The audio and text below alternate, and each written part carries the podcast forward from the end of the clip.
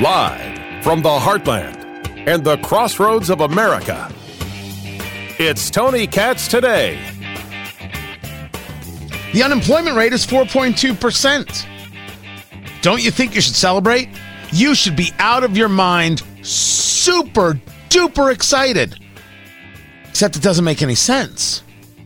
It doesn't make any sense when you see that payrolls increased by 210,000 in the month of November but expectations were 573,000. How do you miss by double, double on the jobs and have an unemployment rate that falls? How is that remotely possible? It's not. It doesn't make any sense whatsoever. Up is down, left is a banana. What in the world? Tony Katz. Tony Katz today. Good to be with you on Facebook, Tony Katz Radio. Find everything at tonykatz.com.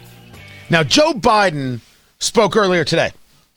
And well, we, we, we, we got it. We covered it all. I wanted you to hear what he had to say about the jobs report.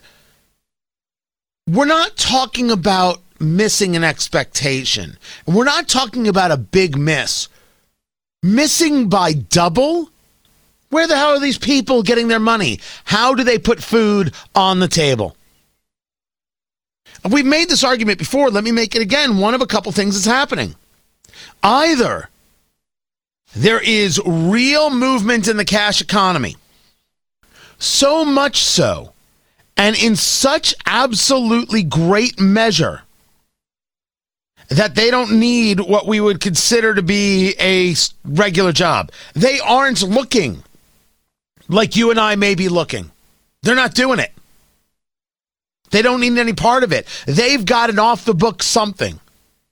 Either that is happening or they're starving to death. They would rather starve to death than get a job because of a fear of COVID. Now, you tell me which one it is.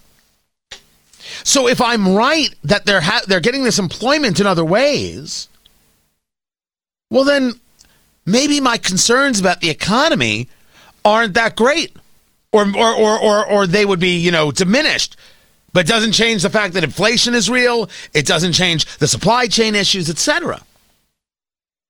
But what if they're getting their dollars not from some side gig, gig economy, some kind of cash hustle, which uh, I, I ain't got nothing against cash hustle, kid. Uh, just so we're all clear, everybody, uh, uh, uh, Tony loves himself some cash hustle. You know, Ari's uh, name on Tinder is Cash Hustle. And Grindr. Well, it just got weird. But what if they're not having to go back to work because there's still a government program out there somehow, somewhere that's giving them just enough to engage that subsistence farming? They don't go back to work. if you talk to small businesses, they're still unable to hire. They don't have people. The amount of times I get told by small business owners in, in, in central Indiana 13 people apply for the job, two people show up for the interview. That is standard operating procedure. It happens all of the time. That has been the conversation, not going on for days, not going on for weeks, going on for months. I know a guy who who operates pizzerias, and uh, franchisees or, or, managers will be like, uh, uh, we, "We can't open for lunch today." And there would have been a time where he would have been like, "You're opening for lunch. What do you out of your skull? Of course you're opening for lunch. This isn't an argument. We open for lunch. This is what we do." Now you know what the answer is. All right, don't open for lunch. What are they supposed to do? How are they supposed to operate? They can't. They can't do anything else. They have to go with this flow. Are the jobs out there? Hell yes, the jobs are out there. Well, people want higher paying jobs. Fantastic. So do I. But you still need to be able to eat. So the argument of pay them more is the argument of how you compete for the workforce. What we are seeing from this number is that there ain't no freaking workforce. Now, I will put forth to you, I can be proven wrong anytime. I can be proven wrong. But have I said something that doesn't connect to the most rational among us? Or even to the irrational among us? Doesn't it just connect that it has to be one of two things going on?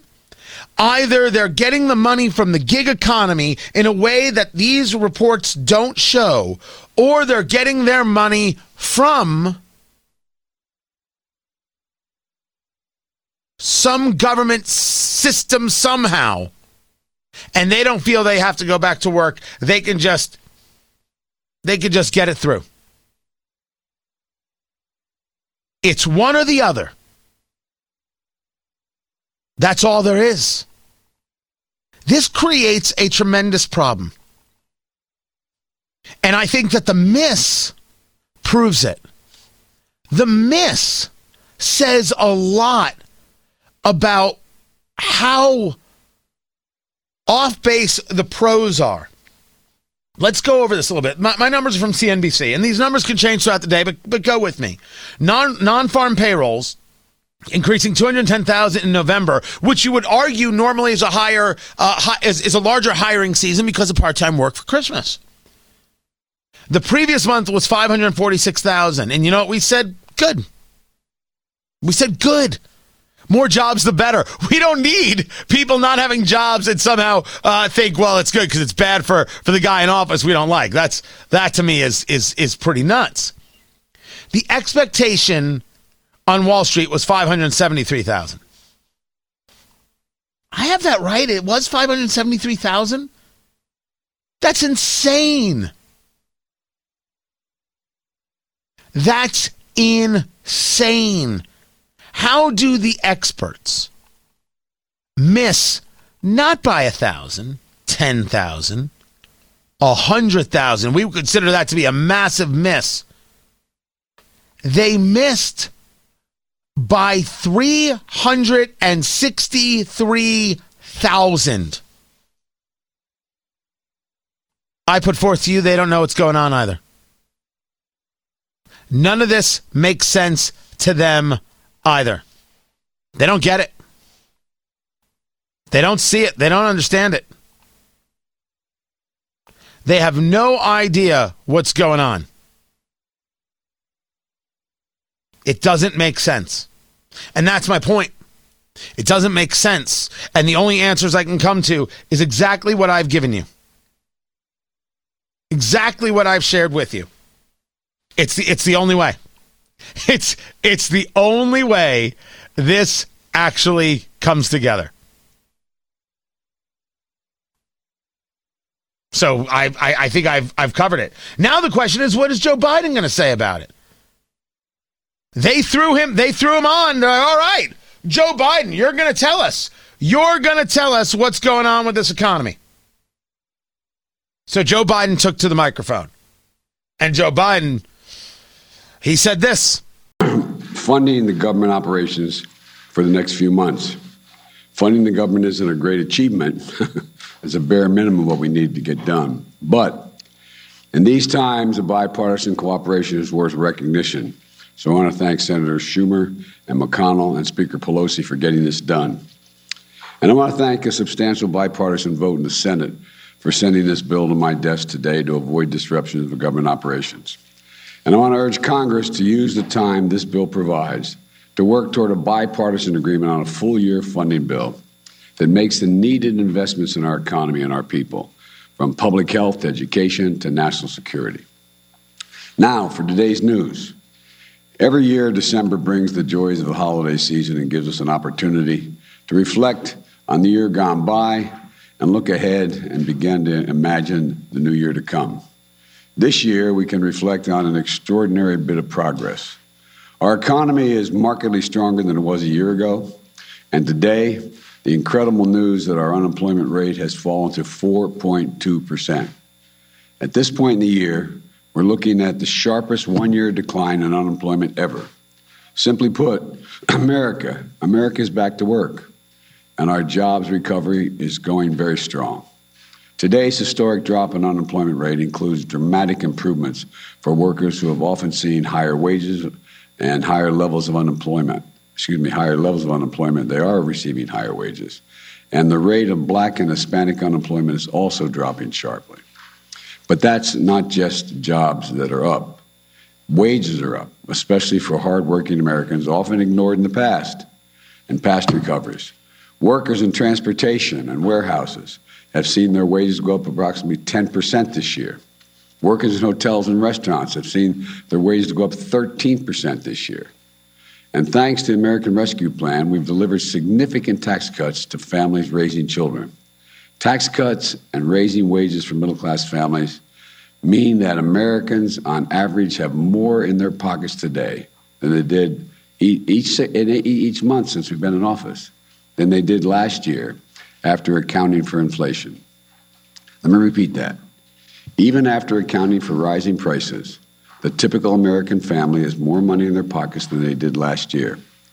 In fact, we're the only leading economy in the world where household income and the economy as a whole are stronger than they were before the pandemic. Applications for new small businesses are up 30% compared to before the pandemic. Thanks to the American Rescue Plan, we're cutting child poverty in America by more than 40%.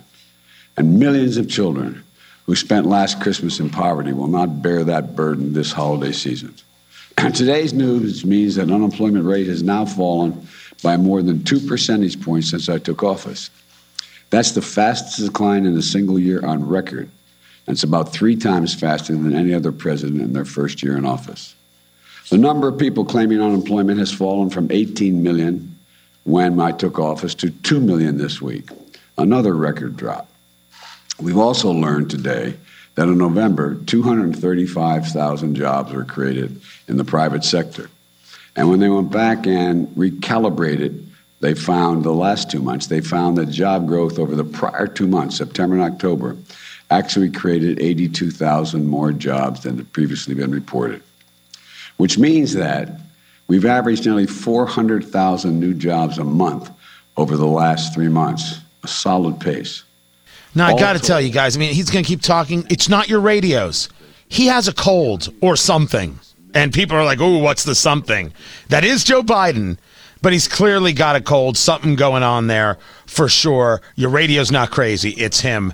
And oh, he's already into the nonsense. Let him keep talking. We'll we'll cover it all. Forward to a brighter, happier new year ahead, in my view. But I also know that despite this progress, families are anxious. They're anxious about COVID. They're anxious about the cost of living, the economy more broadly. They're still uncertain. I want you to know I hear you. It's not enough to know that we're making progress. You need to see it and feel it in your own lives, around the kitchen table, in your checkbooks. And that's why every day my team and I are working to deliver consistent, determined, focused action to overcome the challenges we still face. Now, chief among those challenges is COVID 19. Yesterday, I laid out key actions we're going to take this winter to fight this virus, to protect one another, to protect our economy and our economic recovery. They include Number one, expanding our nationwide booster campaign with more outreach, more appointments, and more hours. I was thrilled to see that yesterday we had more vaccine shots administered than any day in the past six months. Number two, we're launching hundreds of new family vaccination clinics to make it easier for children, parents, the whole family to get vaccinated in one place and new policies to keep children in school instead of uh, quarantining them at home when someone in the class comes down with COVID, if they do. Thirdly, making free at home tests more available than ever before by having them covered by our private health insurance plans. The availability of community health centers and other sites for the uninsured will be the alternative as well. So if you have insurance, you're going to it will cover these these uh, tests and if you don't have insurance, we have facilities you can attend and get these tests. Increasing our surge response is the fourth thing, our surge response teams. They're made up of doctors and nurses and medical staff who go into communities with rising cases and provide the needed staff for overrun hospitals. for their emergency rooms, their intensive care units, to get help to them as they need it. And we're about tripling the number of those surge teams. Accelerate, fifth, we're accelerating our, our efforts to vaccinate the rest of the world and strengthening international travel rules for people coming into the United States. This is a plan all Americans can r- rally behind, in my view. We're also addressing another concern for families prices. Just about every country is grappling with high prices right now as they fight the pandemic. And as the world economy continues to come back to life, the more, the more price pressures are going to ease as things begin to move. But we're not sitting around waiting. In the meantime, I've used every tool available to address price increases, and it's beginning to work. Take gasoline and gas prices. Last week, I announced the largest ever release from the United States Strategic Petroleum Reserve to increase the supply of oil and help bring down prices. And I brought together other countries India, Japan, the Republic of Korea, the United Kingdom who all agreed, all agreed to join me in releasing additional oil from their reserves. And China, China may very do well, do, do more as well. They haven't done it yet.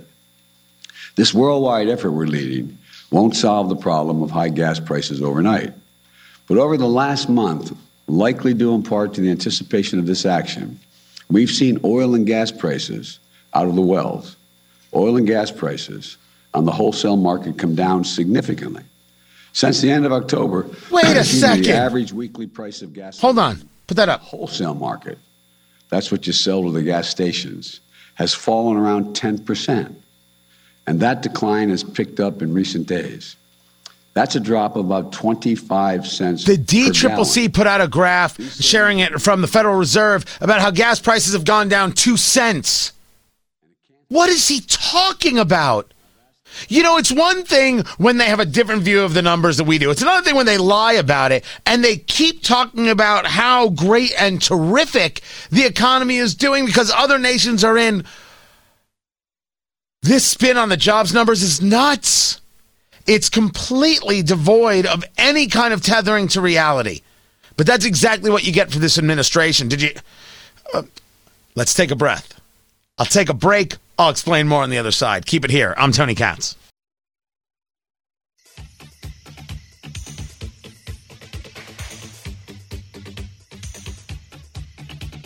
focused action. We averted this potential crisis I got to tell you guys, figuring out what needed to be if he thinks we averted a, any kind of crisis, he's to fix it. Or he's absolutely positively laughable. But to build on success. you didn't get to hear the coughing. You didn't get to hear the um, inability to clear his throat. Joe Biden is sick. I'm saying he has a cold. I am not calling it COVID. I wouldn't be able to. I'm not a doctor. I'm not going to diagnose. But anybody who tells me Joe Biden is fine right now is out of their heads. And it is not inspiring. It is flat out frightening. Frightening. What it is we're seeing. This is scary to a level. And and may I say even more so because his commentaries about the economy are just it's radical. It's radical and and and insincere. I'm more worried after hearing him than I was before. It's not not even a question.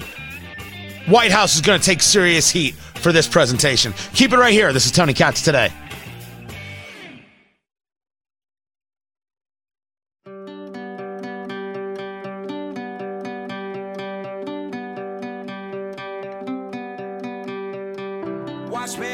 I officially have to now declare that I no longer do stories about LeBron James. Cuz it's it's getting weirder and stranger every second of the day. Tony Katz, Tony Katz today. It's great to be with you. LeBron is now cleared from health and safety protocols because he's had a series of negative tests regarding COVID. It was the other day he had put out this tweet something is real fishy going on because he had tested positive for COVID. And people are like, "Did you not know that you could get COVID if uh, if you're vaccinated?" Well, maybe that's not it at all. Maybe that's not what he was saying. He didn't think he had COVID. He maybe he just thought that the test result was odd and awkward. He was placed in the protocols on Tuesday, November 30th, after a series of tests delivered conflicting results, including an initial an, an initial positive that was collected on November, November 29th.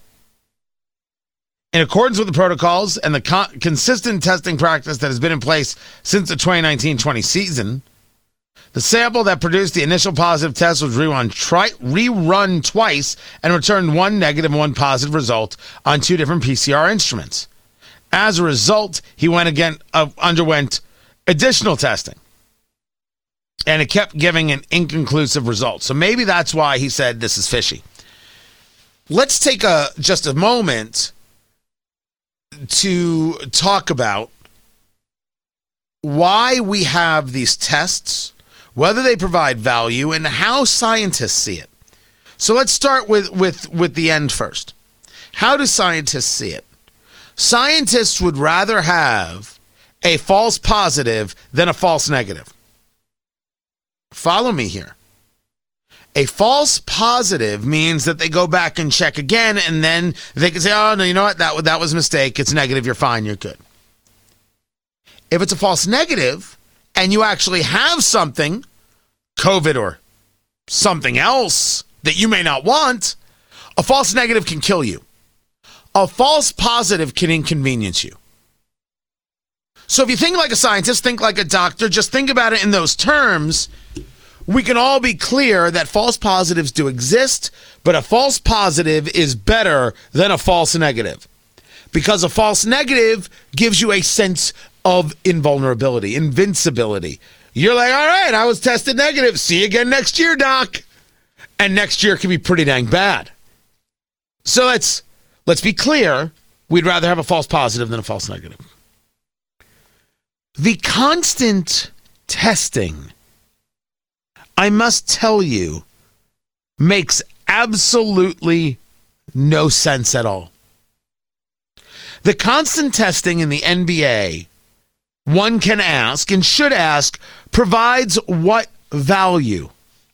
You test everyone in the NBA every single day, every single week, every single hour, however often you test all the people in the NBA. The question then becomes what is the value? What do they get from being tested?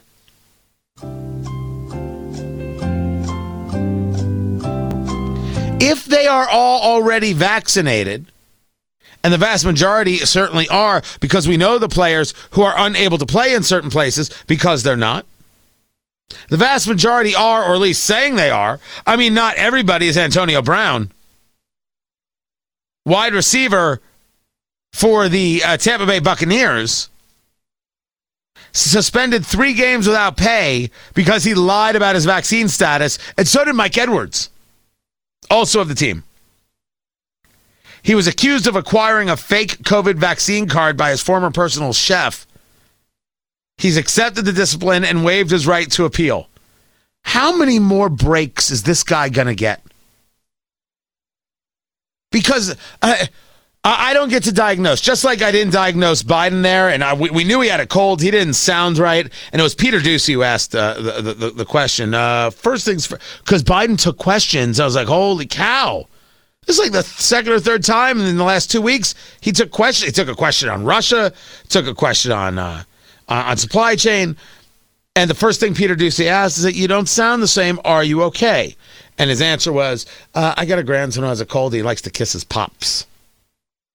And some people are like, ew. And I'm like, dude, it's your grandkid. Your grandkid gives you a kiss. Your grandkid gives you a kiss.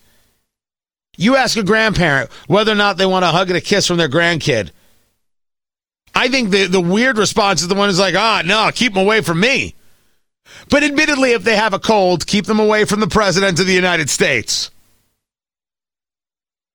I think, I, I think that's a uh, more uh, rational response. So so Biden did did the presser and everything else, and he has he has the cold. Uh, not COVID, said not COVID. He's getting tested all the time.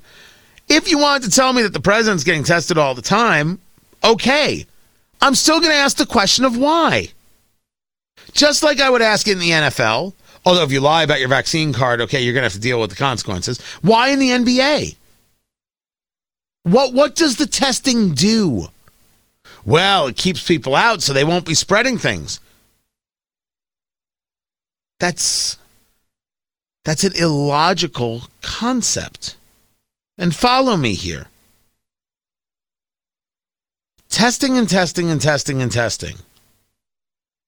If, we were to apply this to, to schools, for example, we'd be making a grave mistake by saying that we should take kids and test them all the time, and the ones who test positive, we should take them out of schools.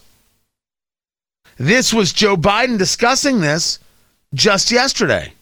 Uh, around that point, vaccinating our children is also critical to keeping our schools open.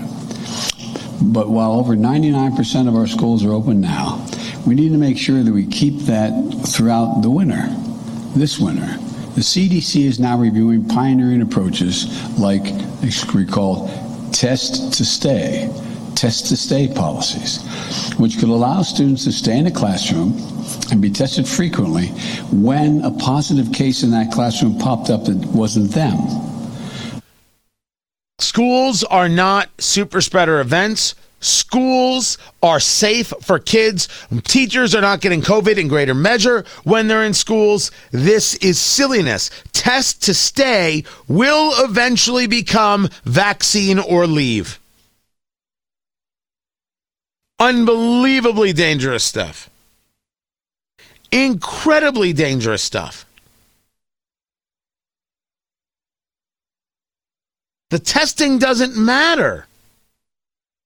Now, I should be clear. Maybe somebody wants to know. Maybe you do want to separate that person out. Maybe when you're dealing with millions, nay, billions of dollars, you go the extra mile. Maybe there's a difference. Maybe there's a difference between what the NBA does and what our schools do. And I think we would be at least rational people uh, to to accept that there's a there's a possibility of a difference. There is a possibility of a difference. And if I'm going to give it the possibility, it's that one is a private enterprise and one is absolutely screwing with the lives and livelihoods of our kids. Their futures have been absolutely radically impacted. Incredible, massive damage has been done. It's not even deniable. And when I hear this from Joe Biden, I uh, I worry. Now, we need to make sure that we keep that throughout the winter, this winter. The CDC is now reviewing pioneering approaches like, recall, test to stay, test to stay policies, which could allow students to stay in a classroom and be tested frequently when a positive case in that classroom popped up that wasn't them. It wouldn't matter if a case popped up. They're kids, they all handle it. They all handle it. We're not testing kids every week for the flu, every day for the flu. This is silly. Just like it's silly to demand kids get vaccinated. I want to be on the record. The United States is wrong. The idea that kids have to be vaccinated is an incredibly horrific position. They're kids. They don't have to be vaccinated. They beat COVID time and time and time and time again. Forced vaccination of children has got to be one of the most evil concepts I can begin to come up with. To expand on. To, to, to deliver. It really does. It, it, it freaks me out. The more I think about childhood vaccinations, we uh, and and and what we vaccinate for. I'm not opposed to vaccines. I have had questions about you know the delivery of the vaccines, and even with my own children, we spread them out a little bit more. We didn't go by what the the the standard was. We went with, to our doctor and said, "We think this is too much to put into a child at this time. We'd like to spread them out." You know what our doctor said? Okay. Uh, let's see. Let's do this here and this here and this here, and we we created a, a chart, and we're like, okay, perfect. Doctor didn't even think we were crazy. We're like, no, no, that's that's not a not, not a bad thought. There is a lot happening, and this way you can kind of see what's going on with, with each vaccination. That's the way we did it. This was well before anybody decided, oh, you don't want a vaccine. Clearly, you're going to, you want your children to die.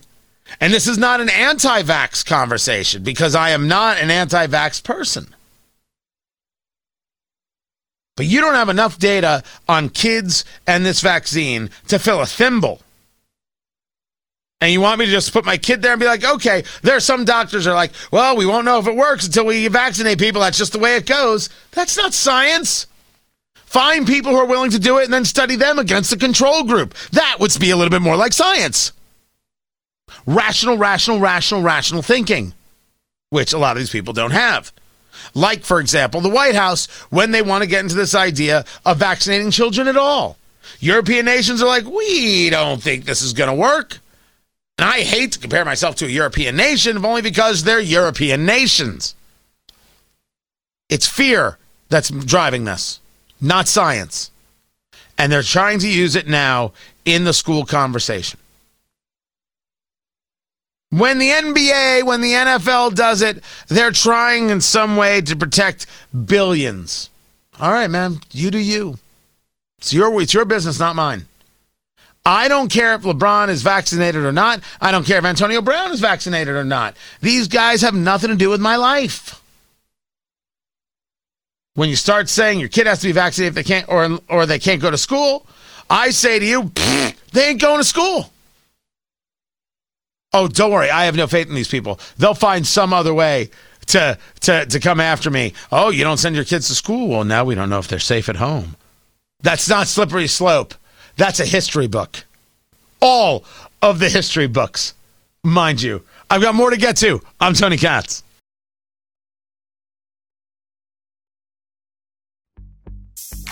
He got that boyish look that I like in a man. I am an architect, I'm drawing up the plans. It's like I'm 17, nobody understands. No one understands. So Congress averts the shutdown. They have approved funding that goes into February. Very exciting stuff. Can't get myself worked up about that. And Joe Biden took to the podium with his brand new voice. He has a cold. he, he, he, he sounded low and slow. And he wants you to know the unemployment rate has dropped and everything's wonderful. Begin to imagine the new year to come. This year, we can reflect on an extraordinary bit of progress. Our economy is markedly stronger than it was a year ago. And today, the incredible news that our unemployment rate has fallen to 4.2%. At this point in the year, we're looking at the sharpest one year decline in unemployment ever. Simply put, America, America's back to work. Uh, you had a uh, job growth the jobs numbers 210,000 increase in payrolls, uh, and you were expecting 573,000. I don't know if America's back at work. The unemployment rate may have gone down from 4.6 to 4.2, but if you take people off the rolls because they've stopped looking or they haven't found anything or haven't taken anything because they're getting money from some other source, you don't have it all squared away. You don't have it all squared away. You just, stop, stop. Stop lying to yourself. Stop lying to others. Downright silly. Downright silly.